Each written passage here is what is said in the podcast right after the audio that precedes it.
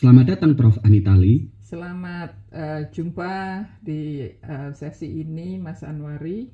Sehat ya? Ya, sehat. Bagaimana kabar Prof? Baik, baik. Sebelumnya saya mengucapkan terima kasih uh, Prof telah meluangkan waktu untuk berbagi di kesempatan kali ini. Ya, senang bisa ngobrol uh, deng uh, dengan Mas Anwari dan juga dengan teman-teman uh, mengenai pendidikan kita. Tentang waktu juga ini Prof, uh, segala sesuatu atau peristiwa terjadi dalam rentang waktu atau time frame tertentu. Nah, berbicara tentang time frame, mungkin ini akan terhubung dengan topik yang akan kita obrolkan pada sesi kali ini, yaitu tiga pertanyaan penting untuk visi pendidikan 2050 yang tertuang di laporan UNESCO yang bertajuk Reimagining Our Futures Together. Pandangan Prof. Anita tentang tiga pertanyaan penting ini kalau dihubungkan dengan time frame masa lalu, masa sekarang, dan masa depan. Silahkan. Baik, tadi saya menangkap satu keyword dalam pertanyaan Mas Anwari itu yang sangat uh, ampuh sekali, yaitu terhubung gitu. Mm -hmm. Jadi mm -hmm. kita umat manusia dan alam semesta itu saling terhubung, terhubung dalam hal Uh, secara geografis ya kan manusia di satu tempat dengan uh, di tempat yang lainnya itu terhubung walaupun banyak yang tidak menyadari itu ya mm-hmm. di mana apa yang dilakukan di satu tempat itu sangat berdampak pada orang di tempat yang lain dan manusia juga terhubung antar waktu ya jadi mm. tadi pertanyaannya kan yes. kan juga ada kata time frame itu ya mm-hmm. jadi apa yang terjadi di masa lalu itu berdampak pada masa kini Demikian juga apa yang kita lakukan di masa kini itu akan terhubung juga dengan anak dan cucu kita di masa depan. Uh, jadi uh, dokumen UNESCO ini mengimajinasikan kembali masa depan kita bersama ya. Ini masa depan kita bersama. Jadi kita tidak bisa semena-mena ininya pokok ini hidupku gitu ini anakku ini pendidikanku saya nggak peduli dengan yang lain nggak mungkin itu kita terhubung antar waktu dan antar tempat. Begitu hmm. Mas Anwari. Hmm, Oke, okay. Prof Anita menyebut mengimajinasikan masa depan. Uh, sebelum ke masa depan, mungkin kita coba untuk mengangkat pertanyaan pertama dari tiga pertanyaan penting ta tadi, Prof. Um, apa yang bisa kita lanjutkan dari apa yang sudah dan sedang kita lakukan? Ya, jadi uh, dua tahun lebih ini kita mengalami masa pandemi ya. Jadi kita eh, ditunjukkan dengan kasat mata bahwa kita tidak bisa hanya berpikir soal diri kita sendiri. Ya, misalnya eh, kesehatan ya.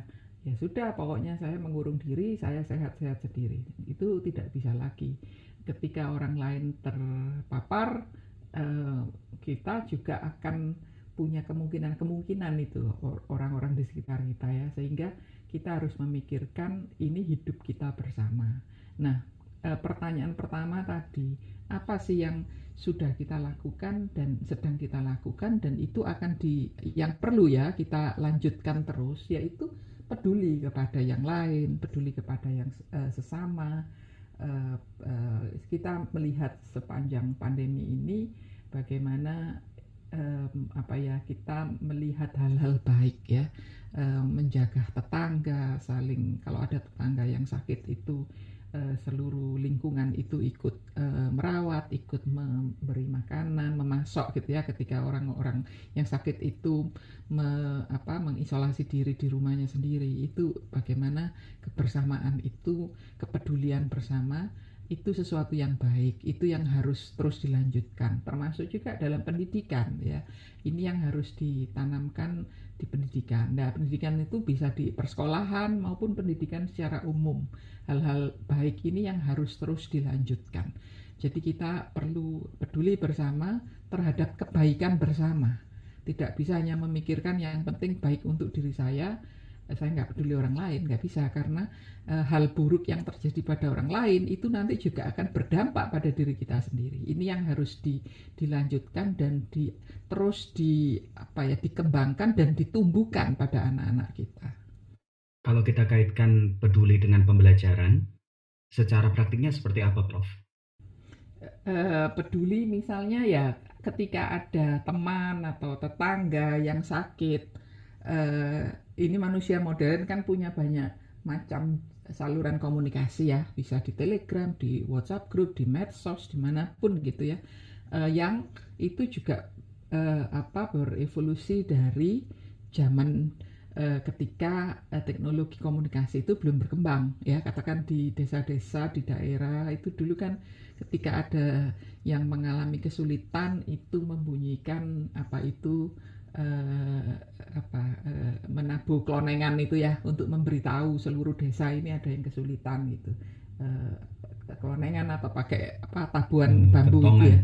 Iya. uh, sehingga uh, semua ikut membantu semua ikut uh, bergotong royong ya nah gotong royong ini juga dalam uh, ber, apa bertransformasi dalam format-format uh, modernnya misalnya di WA, oh ini ada teman yang sakit atau tetangga yang sakit, itu seluruh tetangga ikut membantu gitu, e, menyediakan makanan selama e, si pasien ini isolasi e, mandiri, e, membantu mencarikan obat dan yang lain-lainnya. Itu kalau secara akar rumput ya, grassroots di masyarakat. Tetapi secara kolektif e, pemerintah juga menyediakan sarana-sarana itu, misalnya informasi soal vaksin uh, pemerintah dan bekerja sama dengan masyarakat ya. Saya kira uh, pemerintah sudah menjalankan uh, Indonesia dipuji ya soal program vaksinasinya yang berhasil itu uh, di puskesmas-puskesmas maupun bekerja sama dengan lembaga-lembaga. Nah, ini contoh-contoh yang bisa dibawa masuk ke ruang kelas untuk diajarkan ke anak-anak kita bahwa kita punya nilai-nilai gotong royong, nilai-nilai uh, apa uh, baik gotong royong di masyarakat maupun juga um, kerjasama dengan antara pemerintah dan masyarakat itu yang menjadi contoh-contoh nyata untuk dilihat oleh anak-anak kita dan untuk di, di, dilanjutkan diteruskan. Hmm, hmm.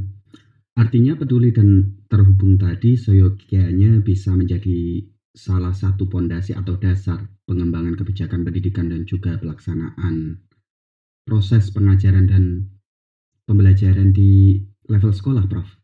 Iya, benar, benar, benar. Ya, um, contoh nyata lagi ya, Mas.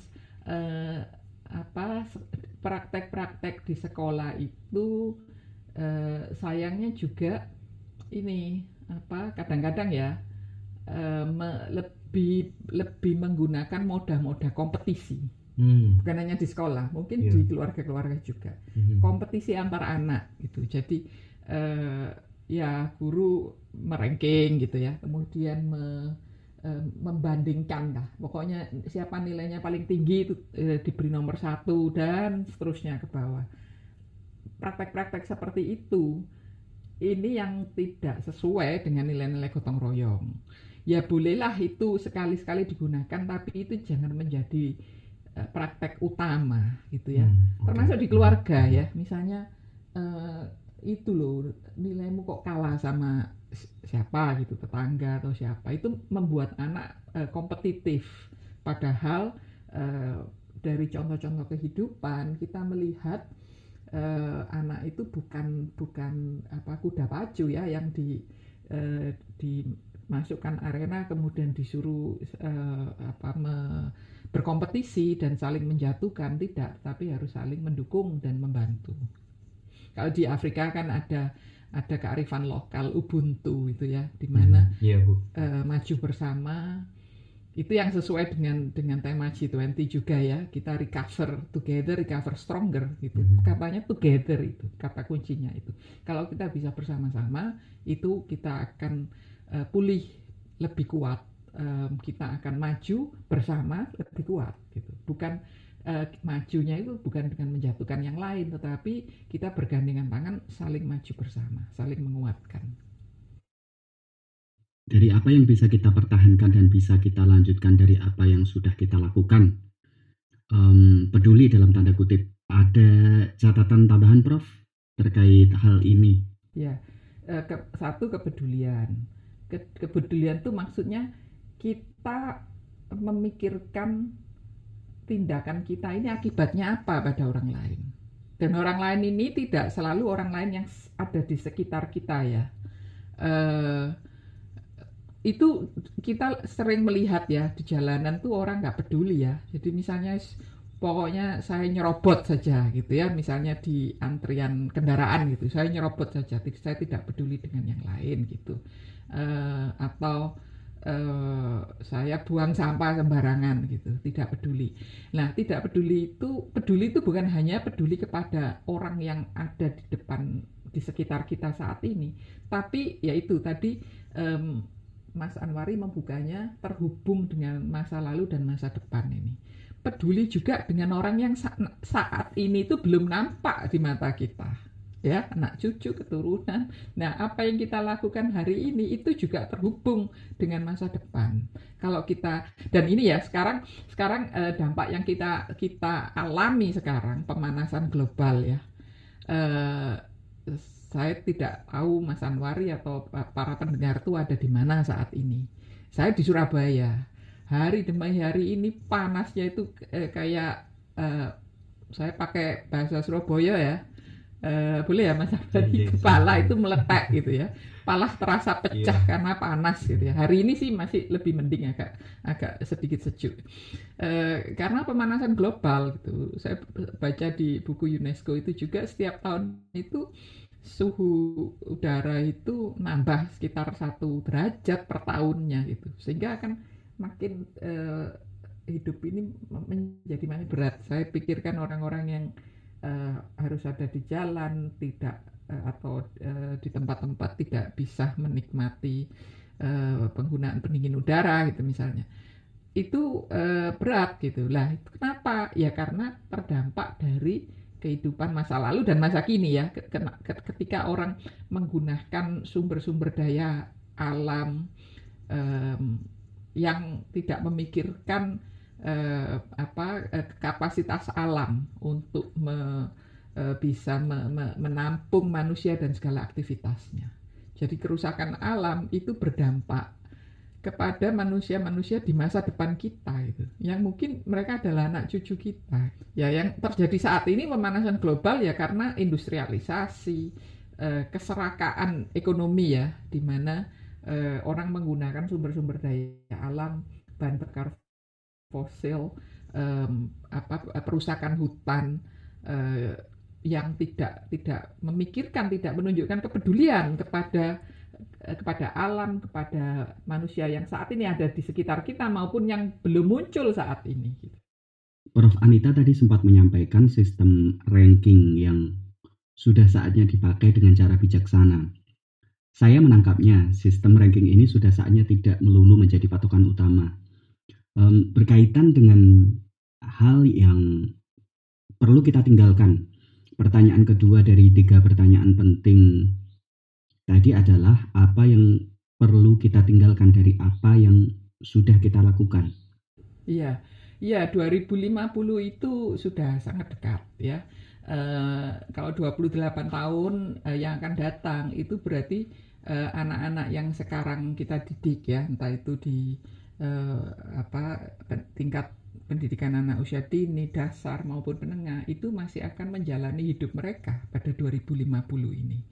Uh, sehingga ada praktek-praktek yang misalnya uh, pokoknya anak dipacu secara akademis uh, at all cost gitu ya dengan dengan uh, ongkos atau biaya apa pun dia harus menjadi unggul, harus menjadi juara, harus menjadi baik.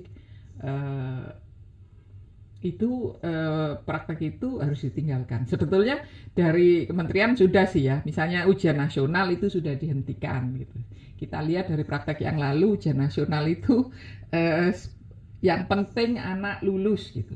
Apakah mau cari bocoran soal atau mau nyontek Nah, ekses-ekses itu kan terjadi sehingga ya itu dihapus gitu supaya eh, apa ya ekses dari suatu suatu kebijakan atau praktek pendidikan yang me, dal kalau dalam ilmu pedagogi itu hidden kurikulumnya itu dampaknya jadi kurang baik Mas Anwari dan itu itu sudah ya sudah ditinggalkan sehingga tidak model ujian nasional seperti itu. Nah, tetapi di tingkat sekolah ya Eh, kan begini di tingkat satuan pendidikan itu para pendidik juga punya ruang otonomi mereka sendiri gitu jangan sampai eh, praktek-praktek seperti itu tuh masih dilanjutkan gitu. Jadi kita perlu melihat dampak dari suatu praktek, misalnya um, anak um, didorong untuk menjadi unggul tanpa peduli bagaimana cara dia menjadi unggul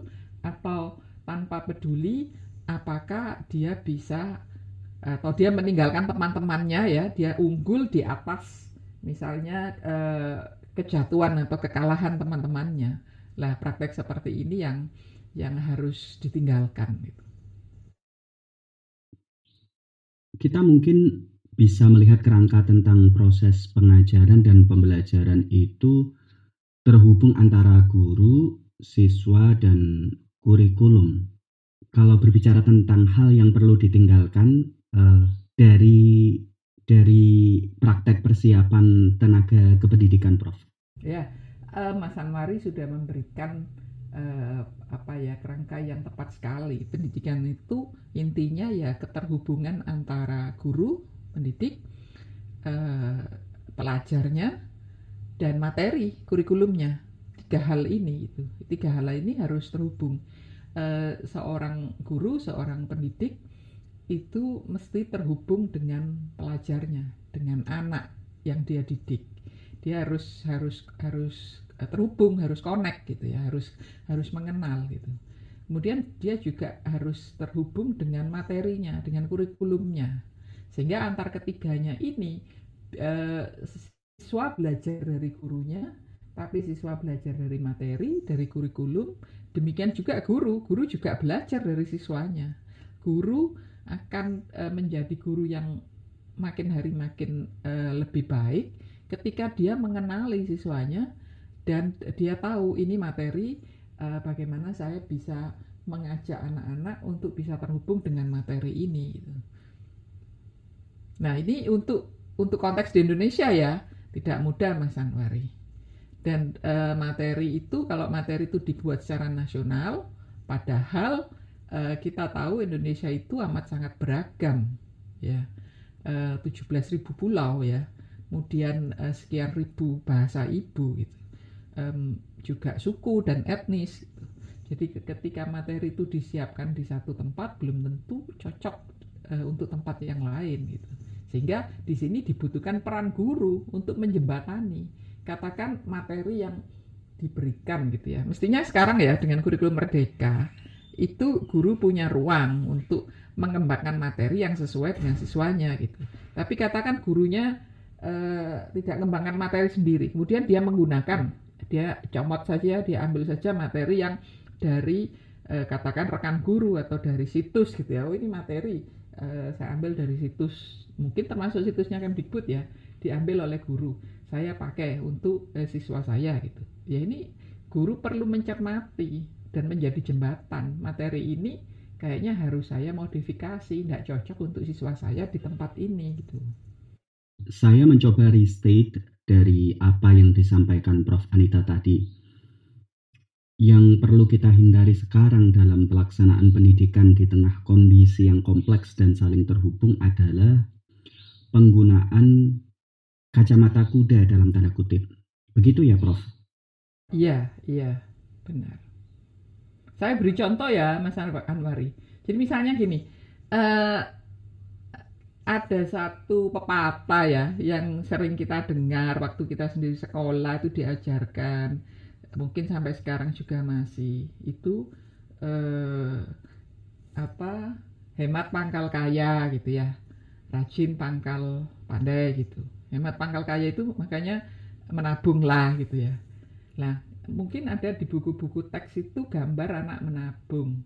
Menabungnya anak anak anak kota atau ya termasuk kota kecil itu eh, dulu diajak ke bank gitu. Atau dulu sekali kantor pos gitu ya. Eh, untuk menabung bawa buku tabungan menabung. Lah ini mungkin tidak cocok untuk semua daerah gitu. Mungkin modah menabungnya itu nggak sama gitu. Ada desa-desa atau daerah yang belum ada banknya belum terjangkau gitu ya ada ya mungkin sekarang bank juga makin ekspansif gitu ya e, sehingga mungkin menabungnya itu bukan model anak bawa buku tabungan bawa uang untuk disetorkan di bank itu tidak seperti itu gitu menabungnya mungkin orang-orang di daerah tertentu uangnya dikumpulkan untuk beli anak kambing atau anak sapi, kemudian dibesarkan, nanti menjelang Idul Adha dijual. Lah, itu perlu diajar secara kalau kita multidisiplin ya. Di matematika juga dihitung kalau uh, pelajaran matematika dengan dengan suatu kebenaran seperti ini ya. Misalnya kalau anak dengan akses bisa ke bank untuk menabung, itu diajar hitungan kan. Uh, menabung uh, setiap minggu atau setiap bulan sekian bunga dari bank berapa itu ada hitungan ya atau oke okay lah kalau model uh, apa perbankan syariah ya bisa dicarikan hitungannya atau apa gitu ya tetapi kalau di desa kan ya diajar menghitung juga mengenai apa uh, anak kambing berapa harganya anak sapi berapa harganya uh, itu sampai anak kambing atau anak sapi atau, atau sapi itu siap dijual uh, itu butuh berapa waktu hal-hal seperti ini nih bisa menjadi materi pembelajaran gitu Mas Anwari. Kita sambungkan ke pertanyaan ketiga Prof dari tiga pertanyaan penting. Apa yang perlu diciptakan secara kreatif? Ya, secara kreatif tadi saya kembali ke kerangkanya Mas uh, Anwari uh, tiga domain itu ya, tiga tiga entitas yaitu guru, uh, pembelajar itu sendiri, para pelajarnya, dan juga kurikulumnya, materinya. Secara kreatif, uh, baik itu guru maupun pelajarnya perlu uh, apa uh, merdeka ya makanya gerakannya merdeka belajar itu perlu ada rasa otonomi rasa merdeka bahwa uh, proses yang terjadi proses belajar yang terjadi itu uh, sesuai dengan konteks masing-masing tapi intinya menjadikan orang itu lebih baik dari hari kemarin. Misalnya eh, soal alam gitu ya. Tadinya orang tidak mengerti bahwa eh, ya sudah saya babat hutan, saya tebang pohon ini karena saya butuh gitu. Tetapi bahwa itu kemudian terdampak eh, terhadap pemanasan global, terdampak kepada keseimbangan alam di suatu tempat. Ini yang Eh, secara kreatif guru perlu mengajak anak-anak untuk bisa bisa me, apa ya secara kreatif menemukan cara-cara gitu. Dan ini saya melihat contoh-contoh itu sudah bermunculan Mas Anwari. Orang sudah uh, melihat kayak um, inisiatif-inisiatif mengelola bank sampah gitu ya jadi sampah sampah dikumpulkan membuat gerakan ekoenzim saya sendiri terlibat ini di apa uh, saya pemula sih ya, mulai belajar untuk uh, mengurangi sampah dapur, uh, sampah organik, saya buat ekoenzim karena temuan-temuan itu menunjukkan sampah organik ini justru juga berkontribusi terhadap pemanasan global karena menghasilkan gas metana di tempat pembuangan akhir itu gitu. Kemudian sampah plastik juga bahwa sampah plastik itu nanti berakhir kepada mikroplastik yang masuk dikonsumsi manusia juga. Nah, materi-materi ini bisa dimasukkan dalam kurikulum di sekolah. Guru perlu terutama nanti dengan kurikulum merdeka ini ya, eh, kan project based learning. Guru bisa bisa mengajak siswa untuk uh, untuk melihat sebab akibat keterhubungan dari apa yang dilakukan tindakan manusia saat ini itu akan terdampak uh, dengan akan berdampak kepada eh, akibat-akibat atau kondisi yang akan dialami di masa depan. Demikian juga apa yang kita alami saat ini, kita rasakan saat ini itu merupakan dampak dari masa lalu gitu. Tapi ada lessons learned. Ya mungkin karena di masa lalu orang nggak ngerti, ya orang nggak ngerti sehingga akhirnya tindakannya menjadi uh, apa berdampak negatif terhadap kita, ya nggak ngertinya apa?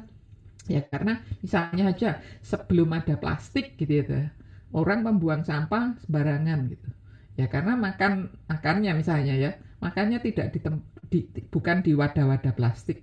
Dulu orang makan nasi pecel itu di daun gitu ya. Sehingga selesai daunnya dibuang gitu. Ya nggak apa-apa saat itu karena daunnya akan terurai menjadi pupuk gitu. Tapi ketika sekarang uh, ada modernisasi uh, wadahnya dari daun menjadi wadah plastik tidak boleh membuang plastik itu sembarangan karena nanti akan merusak alam Nah, dulu orang tidak tahu karena perubahan dari daun ke plastik itu tidak disertai dengan pengetahuannya. Sekarang kan sudah ada temuan-temuan plastik itu eh, tidak mudah terurai, itu masuk ke tanah, nanti eh, mengalir ke laut, dimakan ikan, eh, masuk dalam berbagai hal yang akan kita konsumsi. Dan itu berbahaya bagi kesehatan kita. Nah, pengetahuan itu yang sekarang kita ajarkan ke ke anak-anak di sekolah sehingga mereka akan menjadi lebih tahu, lebih cerdas. Jadi memang eh, pengetahuan itu penting sekali. Kalau kita bawa kreatif ke laporan UNESCO yang mengimajinasikan masa depan kita bersama tadi yang sebenarnya juga menitik beratkan pada upaya bersama seperti apa eh, peluang secara kreatif tadi yang sebenarnya bisa kita lihat saya melihat uh, sudah bermunculan ya inisiatif masyarakat, sekolah-sekolah, sekolah yang uh, apa ramah anak, sekolah yang uh, apa istilahnya itu ramah lingkungan. Uh, saya melihat kok di paling tidak di media sosial kenalan saya para guru gitu ya punya inisiatif-inisiatif apa daur ulang di sekolah, punya gerakan eco enzim kemudian ada sekolah-sekolah saya saya tahu eh, sekali beberapa guru itu sudah punya inisiatif-inisiatif di di sekolahnya tidak tidak menggunakan wadah plastik sama sekali. Eh, jadi siswa harus membawa wadah makanannya sendiri sehingga eh, tidak ada sampah plastik yang keluar dari sekolah tersebut kemudian plastik didaur ulang kemudian mereka juga merawat lingkungan sekolah dan mereka melakukan apa eh, kerja-kerja bakti di lingkungan sekolah atau di kota mereka. Hal-hal semacam ini adalah inisiatif-inisiatif yang bagus sekali yang harus ditiru oleh lebih banyak sekolah. Dari penjelasan awal tentang tiga pertanyaan penting yang disampaikan dalam laporan UNESCO Reimagining Our Futures Together, catatan apa yang bisa kita bawa pulang atau apa rangkuman dari penjelasan Prof. Anita sebelum kita akhiri sesi ini? Iya, intinya eh, bagi guru, bagi anak, dan juga pengembang materi ya kurikulum, bahwa apa yang dilakukan di sekolah itu bukan eh, sesuatu yang hadir di ruang hampa. Itu sangat bermakna sekali. Apa yang kita ajarkan, apa yang terjadi dalam proses di sekolah, itu merupakan upaya kolektif manusia uh, bukan hanya di suatu negara tapi di, di di bumi ini ya yang akan berdampak kepada masa depan sehingga uh, se seorang guru seorang pendidik bukan hanya guru ya uh, guru kepala sekolah pengembang kurikulum itu perlu mempunyai gambaran besarnya bahwa apa yang saya lakukan uh, dalam pembelajaran hari ini itu akan diserap oleh oleh siswa itu akan dipelajari siswa dan itu itu akan memperlaku uh, apa mempengaruhi perilaku siswa. Sehingga kita mesti punya gambaran besarnya bahwa uh, apa yang kita lakukan itu berdampak dan kita mesti uh, mengarahkan dampaknya itu adalah dampak yang baik dampak yang baik dan uh, sedikit kembali ke pertanyaan kedua ya, apa yang perlu kita tinggalkan itu adalah berpikir kami dan mereka itu. Pemikiran kami dan mereka itu perlu ditinggalkan. E, kita mesti berpikir kita gitu loh, bumi ini rumah kita bersama. Nggak bisa kalau dalam kompetisi kan, walaupun itu grup kompetisi ya, kami, grup kami lawan grup mereka. Um, ini perlu dikurangi sehingga orang berpikirnya itu kita gitu ya. Apa yang Eh, saya lakukan ini berdampak kepada bumi rumah kita bersama, berdampak kepada peradaban kita bersama. Ketika saya melakukan sesuatu yang buruk, yang menyinggung orang lain, melukai hati orang lain, itu nanti juga akan kembali ke saya gitu, e, akan berdampak pada saya. Sebaliknya kalau e, saya melakukan hal yang baik, saya menaburkan kasih sayang, kepedulian kepada yang lain, orang lain akan uh, saya akan membantu orang itu uh, mempunyai kehidupan yang lebih baik. Itu nanti juga akan kembali ke ke saya. Kita akan uh, melakukannya semuanya itu bersama-sama.